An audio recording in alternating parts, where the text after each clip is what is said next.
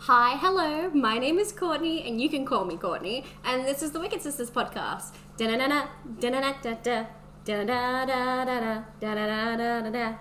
Oh my gosh, is that a new haircut? It looks great on you. Oh, it isn't? Well, your hair looks fabulous regardless.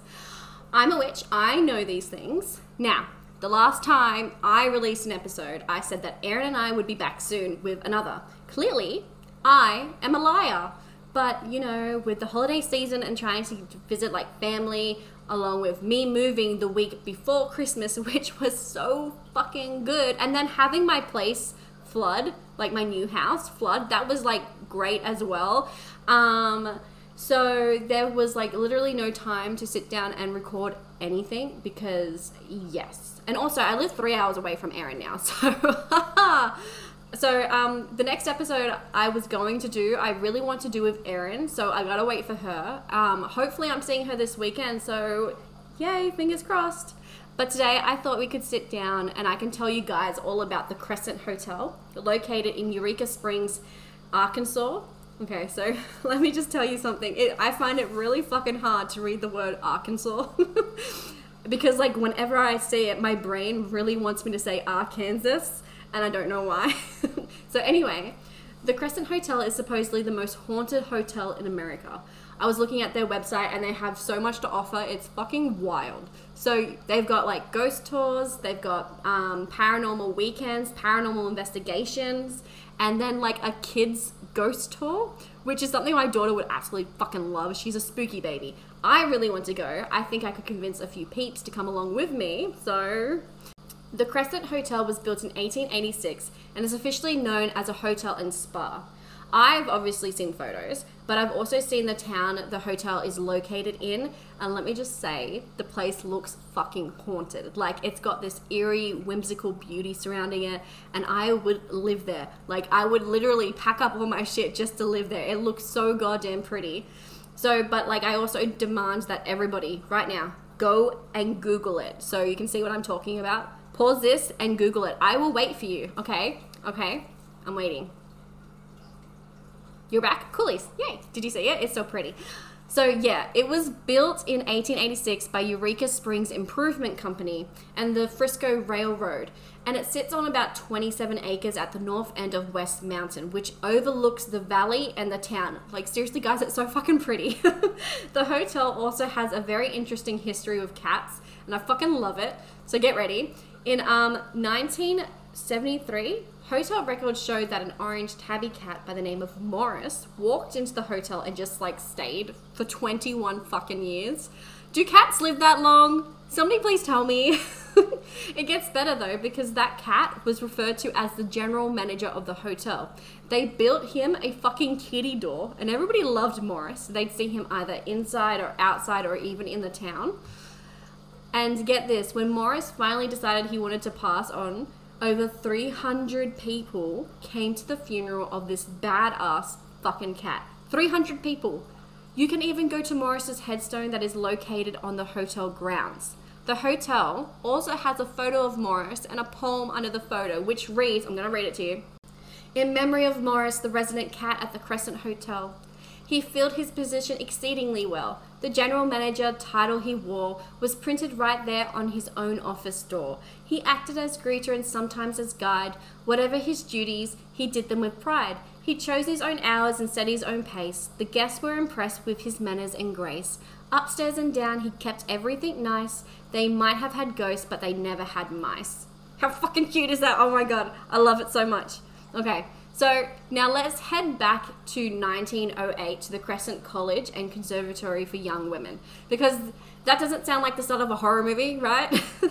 so it was an exclusive boarding school for young women. The college was operated out of the Crescent Hotel that was opened on September 23rd, 1908. The college operated between September and June, and when the summer months approached, the college closed and the hotel opened. It remained a women's college until 1925 and then shut down because it ran out of funding. But during the time it operated, the school restricted enrollment to only 88 students. Which, like, I thought I would find something out about um, the women's college. Like I thought something bad had happened there, so I was like digging. I was finding everything that I could possibly find, and nothing bad happened. Like nothing that I could find happened. Like drastically during that time. Like there's so many photos and they look so nice of the girls. Like they're just having fun. They um at the college as well, they were teaching these young women to read, write, they were teaching them science, they were teaching them maths. Like it was just a jolly good time. But now we're going to go into like the gross stuff. We are now going to talk about Norman motherfucking Baker. Guys, I promise you, you will hate him as much as I do. Now, the reason why the Crescent Hotel is so haunted, or why it's believed to be so haunted, is thanks to Norman because he's a cunt. Okay? I'll explain. Norman Baker was born in 1882 and he dabbled in a number of money making ventures, traveling mind reading act, inventor, etc. Anyway, he bought the Crescent Hotel in the late 1930s, and for the next two week, two years, I almost said weeks. No, it was two years. Normie turned the hotel into a cancer hospital. I'm using air quotes, by the way. You can't tell because you can't see me. I am invisible. Anywho, Normie was a, wasn't a fucking doctor, okay? He was a radio broadcaster and a fucking magician. you see, I don't know how he thought he could be a radio broadcast broadcaster slash magician, but then tell people he's a doctor. Doctors go to school, sir. Do you go to school? Do you go to doctor school? I don't think so. You liar. You're a liar. Okay? It gets worse though because this guy became rich by selling a musical instrument called the air cali cali Hang on, I can get it. Calliaphone? I don't know. That's it's just eh, eh, whatever which is essentially it's essentially like a piano booth with like these tubes sticking out of the top of it. It's like this tiny piano. It's like a keyboard with some tubes. So let's recap. Normie is a radio broadcaster, a magician, and a musical instrument investor and salesman. I see Doctor Nowhere, but Normie before he before like he bought the hotel, he hopped into his little radio booth um, which he launched in 1925 and started announcing to everyone that they should declare war upon big business and the American Medical Association. He also used the station to promote his cure and slander his personal enemies. Normie believes that organized medicine was corrupt and chose profits over patients, which, yes, I agree with to an extent. But as the story goes on, you'll see that Norman Baker was a fucking hypocrite, okay? So Norman, on his radio show, preaches the gospel of alternative medicine, okay? I'm not one to diss alternative medicine. I have honey in my tea for a sore throat. I drink peppermint tea when I have a headache ginger when I've been vomiting and started an intrusive relationship with my toilets. However, if medicine made by scientists and studied in a lab can save my life, then I will go and see a fucking doctor. And I think everyone, everyone else should also as well. You have options, okay? There's so many options. Moving on from my ramble, my rant, my rant ramble. So Normie proclaims himself as the champion of the common man against the ownership of class. Which is funny because Normie was the 10th child of a wealthy engineer and inventor. Dude was already fucking rich but became richer by selling his pipe piano. Okay? Are you really a common man, Normie? I don't think so. But Norman was super charismatic. So people living in the town believed him. They liked him. They thought he was the nicest guy. I mean, Normie would go around always wearing like this white suit and a lavender tie, and then people began calling him the Purple Man. So, yeah, Normie opens up the hospital and he starts advertising that he has a serum that can cure cancer. These advertisements blow my mind. Like it's something if anybody has played Fallout, okay, it's something that you would see in the Fallout posters, like um Nuka Cola Girl or something like that. It just it looks fucking weird. And I just oh, it just gives me the heebie-jeebies whenever I see the um, the posters because I know what had happened. So I'll be posting them on our Instagram so everybody else can get the heebie-jeebies with me. So um, he doesn't, Normie doesn't specify what type of cancer he's curing, just that he has the cure for whatever pan- whatever cancer, whatever cancer you got. Okay. I'm sure you're all wondering what's in this miracle serum, and I can tell you. Are you ready? Here they are. there are extracts from watermelon seeds, corn silk, and clover. Yep, you heard me right. watermelon seeds. People don't didn't know the ingredients at the time this happened, but he was so charismatic that people flocked to give him pretty much shoving a shit ton of amount of money that they all had. Like any money they had, they shoved at this man so they could be cured or so their family members can be cured. And so many people were ripped off, it was ridiculous. So, patients who came to Normie's hospital were promised that if the cancer wasn't cured in about three to six weeks, they could come back free of charge. Except for the boarding, the room, the food, and the transportation. Those you still got to pay for, but you could have the watermelon seed extract for free. But um, the examinations at the hospital consisted of checking a patient's heartbeat, staring at them a little bit, you know, pinching them a bit, and then some more prolonged eye contact. It was all very medical. As well as all of that, Normie also guaranteed cures for those with less dire conditions, which were just as ineffective inject well, sorry, hang on which were just ineffective injections, regardless of the disease the patient may have. So, like, this person might come in and be like, oh man, I got fucking chickenpox. And Normie was like, babe, I got you.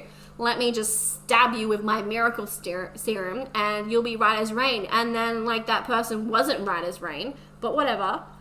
So, patients who d- were deemed cured, right, were sent back home and then they later died at home because majority of the time the people gave all their money for their family members to be cured at this hospital. And then Normie would be like, oh no, they're cured, they're fine, rah, rah, rah. He would send them home and then they would get sick again or like even worse than before and then these family members had no money to like to like um, seek treatment for them so they would have to watch their family members die really slowly at home because they had no money to even seek any other medical care it was fucking ridiculous so over 40 patients died while inside the hospital. That's all we know that died inside the hospital. So many more people died outside of the hospital. And when they passed, so the people who died in the hospital, when they passed, Norman would come and get them. And then he would like cut off any infected pieces of the body. So in more graphic terms, Norman would take the bodies down to storage do a botched autopsy and then remove any organs or bits of organs that were infected and then place them in jars like they're his own little trophies. It, it's disgusting. And we all know we know this now, okay? Because in 2019, these jars were actually found. They were buried behind the hotel after a landscaper made the discovery after she dug up a bunch of jars. So she was just digging around. She was just, you know, fixing the gardens or whatever else, and then she hits like one of these fucking jars and boom, they find every single jar that I don't know, I don't know why he buried them, but he had them buried. So reports say that the jars looked to contain tissue and chemical concoctions, along with jars marked as medical specimens. After these were found, they were sent for analysis to the University of Arkansas for medical sciences. But they also found some of the jars containing what Normie called cured number five, which I'm pretty sure was uh, his miracle serum, though nobody has confirmed that yet. Archaeological survey members also uncovered reels of 16mm film advertisements for the cancer cure and a fucking bone saw. So, like, yeah, saw pictures of it. It's ridiculous. They dig up this whole fucking jar thing, and right next to it is like, oh, here's some film, and here's a fucking bone saw from my hack jobs, you know? Now, for decades, it was rumored that during the time the hospital was open, the mysterious jars were displayed in the morgue of the hotel. And Normie did this to make himself look like a real doctor. But there was zero evidence of this until the jars were discovered in 2019. So, yeah, before, just a rumor. 2019 rolls around, they're like, holy shit, wasn't just a rumor. He was fucking weird and you can still see those jars. Like, so they're currently being displayed at the hotel, which is known as the parts room.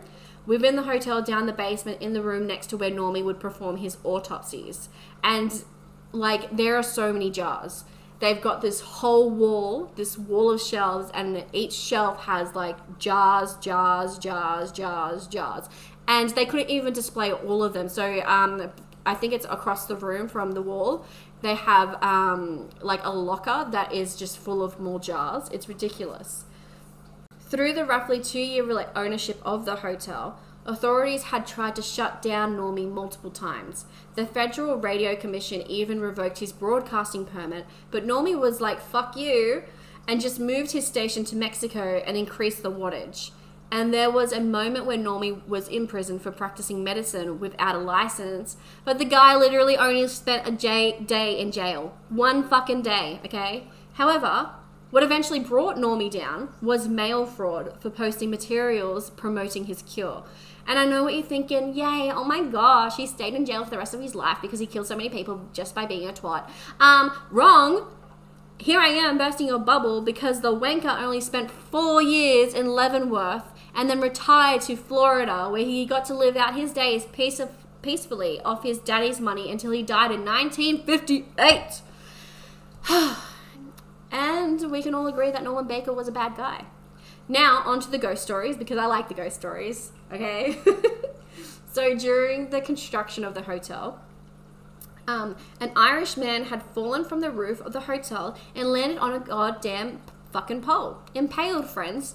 He was impaled, okay? Not the best way to go, very sad. Um, but the employees at the hotel have given him the name Michael because, of course, he decided he was going to haunt the place. And they say Michael's a bit of a ladies' man. He'll stroke a woman's cheek, pat her head, tickle her side, watch them fucking shower. The little pervert. But the place where Michael was impaled is what is now room 218 in the hotel. Apparently, this room is the most active within the hotel, and Michael is classified as a poltergeist due to the activity that happens in room 218. Guests have witnessed what sounds like cries of someone falling, the door will open and then slam shut, and then you can't open it again. Like people have tried, they just cannot get it open. Then people will leave the room and come back to their things being moved around, lights will turn off and on by themselves. He's a pervy little prankster. So, another story was when this poor waitress was just doing her job. Okay, that's all she was doing. And she happened to look up at this huge mirror between the doors from the dining room to the kitchen, and she saw a man and a woman in Victoria clothing facing each other like they were about to be married. I need a burp. I'm so sorry. Hang on. Uh, okay. the waitress says that the groom turned and then had prolonged eye contact with this waitress before the couple faded away. The waitress then called it quits. She was not dealing with that shit. Can't say I blame her. Okay? Another story is that employees will still see a man dressed super fancy sitting at one of the dining tables and asked and when asked for his order or what have you, the man will respond with something along the lines of, I saw the most beautiful woman here last night and I'm waiting for her to return. The man will then ignore the employee, and when the employee returns to see if he'd like to order, he won't be there any longer. Employees and guests alike have also reported seeing apparitions in Victorian ball attire dancing around the dining room during the early morning hours when the room is closed and dark. There have also been apparitions seen in the hotel's basement, most notably the sighting of a nurse pushing a gurney, and if you don't see her, you'll hear the gurney squeak and rattle in the cold concreted rooms. no, thank you. Oh my god, I would shit myself, like literally shit myself. Oh, if you were to stay in the hotel, you may also come across an apparition named Theodora in room 419. And can I just say, the name Theodora is so fucking pretty. Oh my gosh. I absolutely love that name. And I was very close to naming my daughter that. Anywho, Theodora always introduces herself as a cancer patient of normies, and then she vanishes. Oh, vanishes. Can't say that word. Mm. And she vanishes after Kurt. Kurt la, la, la, Oh no, what's happening? so, let me start again, okay?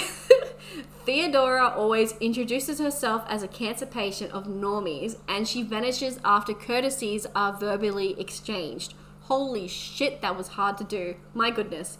So the ghost stories are endless at this place. There's one um, about the cook seeing a little boy playing in the kitchen. There's one about this couple that when they had been um, sleeping, they would be continuously tucked into bed. Okay, creepy. There's also one that gives me the absolute spooks. Oh god. It's where this couple checks into the hotel. They get into an elevator, step out onto the second floor, and see this guy standing there wearing swanky clothes. Okay? He's got a smile on his face and he asks them if they need help getting to their room. The couple agree. and the man leads them to room 221. They reach the door, and this guy unlocks it and pushes it open, allowing them to step inside with a smile. And he just keeps tilting his head side to side with a smile. Which, by the way, is not okay and creepy as fuck. One of the two realized they had forgotten to tip the guy and turned to give him some cash, but the guy's vanished. Okay? The couple is like, whatever, if we see him, we'll tip him. Anyway, they go about their day, and when they're done, they head back to their room. They try to get into their room, but the door refuses to open. The couple are like, what the fuck? That guy opened the door, why can't we? So they go back downstairs to the front desk and they're like, the key's fucked. But the staff member checks the key and says it was a mix up. They were given the room to 321. The couple tells them about the guy showing them to their room, describe him and everything, but the staff m- member just says there's no such person presently working at the hotel. That would ruin your day, wouldn't it? It would certainly ruin mine. Fuck that right off. Anyway, that's all I have for you guys. If you'd liked this, make sure to give us a follow on Instagram at the Wicked Sisters Podcast. You got a spooky story you want to share? Could be anything. People, ghosties, aliens, send it our way to our email at the Wicked Sisters Podcast at gmail.com. Bye. Bye. Oh my god, bye. Uh.